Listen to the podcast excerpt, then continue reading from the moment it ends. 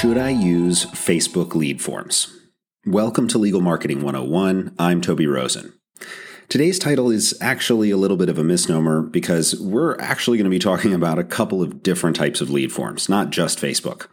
But we're going to dig into what they are, what the positives of lead forms are, and how to use them, and why I strongly recommend against them. So, with that little teaser, what exactly are Google and Facebook lead forms? So think of these Google Lead Forms as a user-friendly gateway within your Google Ads. And it's going to be similar with Facebook, but I'm going to address that specifically in a second. When someone clicks on a Google ad, a form will then pop up, pre-filled with all their contact, contact information from their Google account. And this means that potential clients who are expressing interest in your services through ads can do that without having to navigate away from the Google search page or without having to manually enter their details. It's all about simplicity and convenience. And similarly, Facebook lead forms are seamlessly integrated into Facebook ads.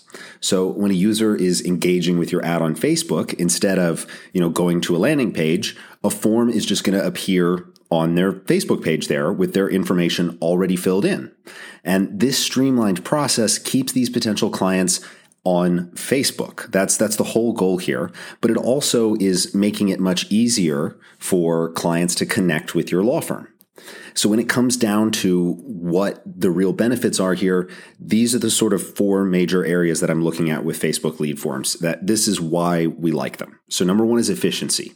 Not only are these way easier to set up than an entire landing page and they just require a lot less content and um, even when you include the annoyance of integrating CRM, CRM systems via things like Zapier or Make, the simplified setup is still going to lead to fewer errors. Number two is that it's cost effective. Facebook likes integrated content, just like Google likes integrated content. Everybody likes, you know, their platforms want to keep them on the platform. And it likes if you pay essentially to keep people on their platform. Because when we're doing, let's say, pay per click, we're paying for people to come to our site and they really like it if we'll pay and they can just keep the user on their site. So, in general, Facebook or Google will give you a really terrific price for leads that are generated through a lead form compared to sending a user to a landing page. And the conversion rates, because of the simplified system for this, they can be two or three or four times at least higher than what you're going to get with a traditional landing page. Number three, though, is rich data. So, in addition to the basic contact information that you're getting, the name, the email, the forms that you can use with lead forms will have options to capture a bunch of other information about potential clients. So you can get more insight into what those clients need or who they are. Uh, I mean, we all know that Facebook and Google collect just gobs of information on their users. And with lead forms, you can get a piece of this really easily. You don't have to duplicate it yourself. Number four is customization. So beyond a bunch of options for collecting all of the info, like all of the different uh, fields, Facebook and Google do actually offer a pretty decent amount of customization, which makes us gives us an opportunity really to to tweak things and test and improve conversion rates. And we're not as locked in um, as you might think. So it's pretty good. It's not as much customization as a landing page, but we can still do a fair amount. But now we bring these lead forms into the fold of our marketing campaign, and we're going to need to have this CRM or email marketing system. And the reality is now there are actually plenty out there that directly integrate with Facebook and Google lead forms. So you may already see this in your CRM system, depending on what you use. You don't have to be using Zapier, but you pro- you might be using it somewhere. It's a really good way to connect these things. Uh, but either way, it's much much easier to connect these systems than it was you know, even two or three years ago. But one thing that's not easier is the mapping. So that's sort of the next step after you get that basic integration done. And this is our, our next, this is how they essentially work. We have to map each piece of information that we're capturing through these lead forms, like names and emails, contact phone numbers. We have to figure out where to map it in the CRM system. So during that integration, we need to be able to uh, ensure that the data is flowing accurately. And this is what's going to cut down on those hours of manual data entry or duplicate entry between forms and is going to cut down on the risk of errors here. Of course, it is a little bit tedious, obviously, depending on how many data points you're collecting, but this is kind of a one and done setup. So uh, we're, we're going to set up all 20 or 30 of our data points for each customer, or if we're, you know, however much we can collect, map all of that into our CRM, get everything set up, and, and then we're, we're good to go. Not really. The real magic here is in the automation not only can you do all kinds of like sorting and making sure people are in the right lists, have the right tags so that they're labeled correctly, automation can also play a huge role in follow up and in client experience. So you can create rules that will trigger immediate responses or assign leads to specific team members. And it'll even do things like trigger notifications automatically and then set tasks for the team members to do some. So this is great for intake teams when the system is really simple. Um, it gets a little more complicated at case management, obviously, but in the marketing and sales side, using these kind of notifications and tasking system, it, it helps reduce manual labor by making things simpler, but it's also going to make sure that no lead is slipping through the cracks because the system is going to catch it and bother the crap out of the person who's responsible for it. And from there, the limit is really just your imagination. I mean, we talk about automation here a lot, and I, I would recommend doing some kind of email marketing for these leads. You're going to want to get your sales pipeline connected all the way through to your case management system if you can get all those pieces together. But now we're going to take a little bit of a hard turn. And that was probably obvious when I skipped all the way from automation to just figure out your own email marketing and case management. And that's because I, I just can't recommend one way to do all of that. It, it varies drastically from market to market, from client, from practice area to practice area. It, it varies a lot. Should you automate your responses to your contacts from lead forms? Absolutely. I can say that with complete certainty for every law firm. But should you send them a six week autoresponder sequence? Well, that really depends on who you're talking about. But I can tell you a couple things about lead forms that are going to help you maximize the number of conversions you get, and they're going to help you increase the number of data points you can collect from those leads. It's, it's the last one is really simple. We're going to go through some some strategies here. Right at the top of the list here, my favorite strategy, probably because it's it's my favorite thing to talk about, and like with everything else in advertising, we need to be A B testing our lead forms. We've talked about A B testing on the podcast before. Go back and look for those episodes. But these lead forms, they live inside the platforms that your ads run on. And in reality, that they're really much more an extension of our ads than the landing pages that we have are or the phone calls we receive are. Those those are kind of separated. And for the user, the experience is completely seamless. So the line between the platform and the advertisement is blurred. It's, there's no line. So our job is to look at this like an advertisement and we need to test different images, different content, different combinations of fields and figure out what works the best. We're testing every element of the form to get the best result. And I've run so many lead ads that I'd, I'd never be able to count.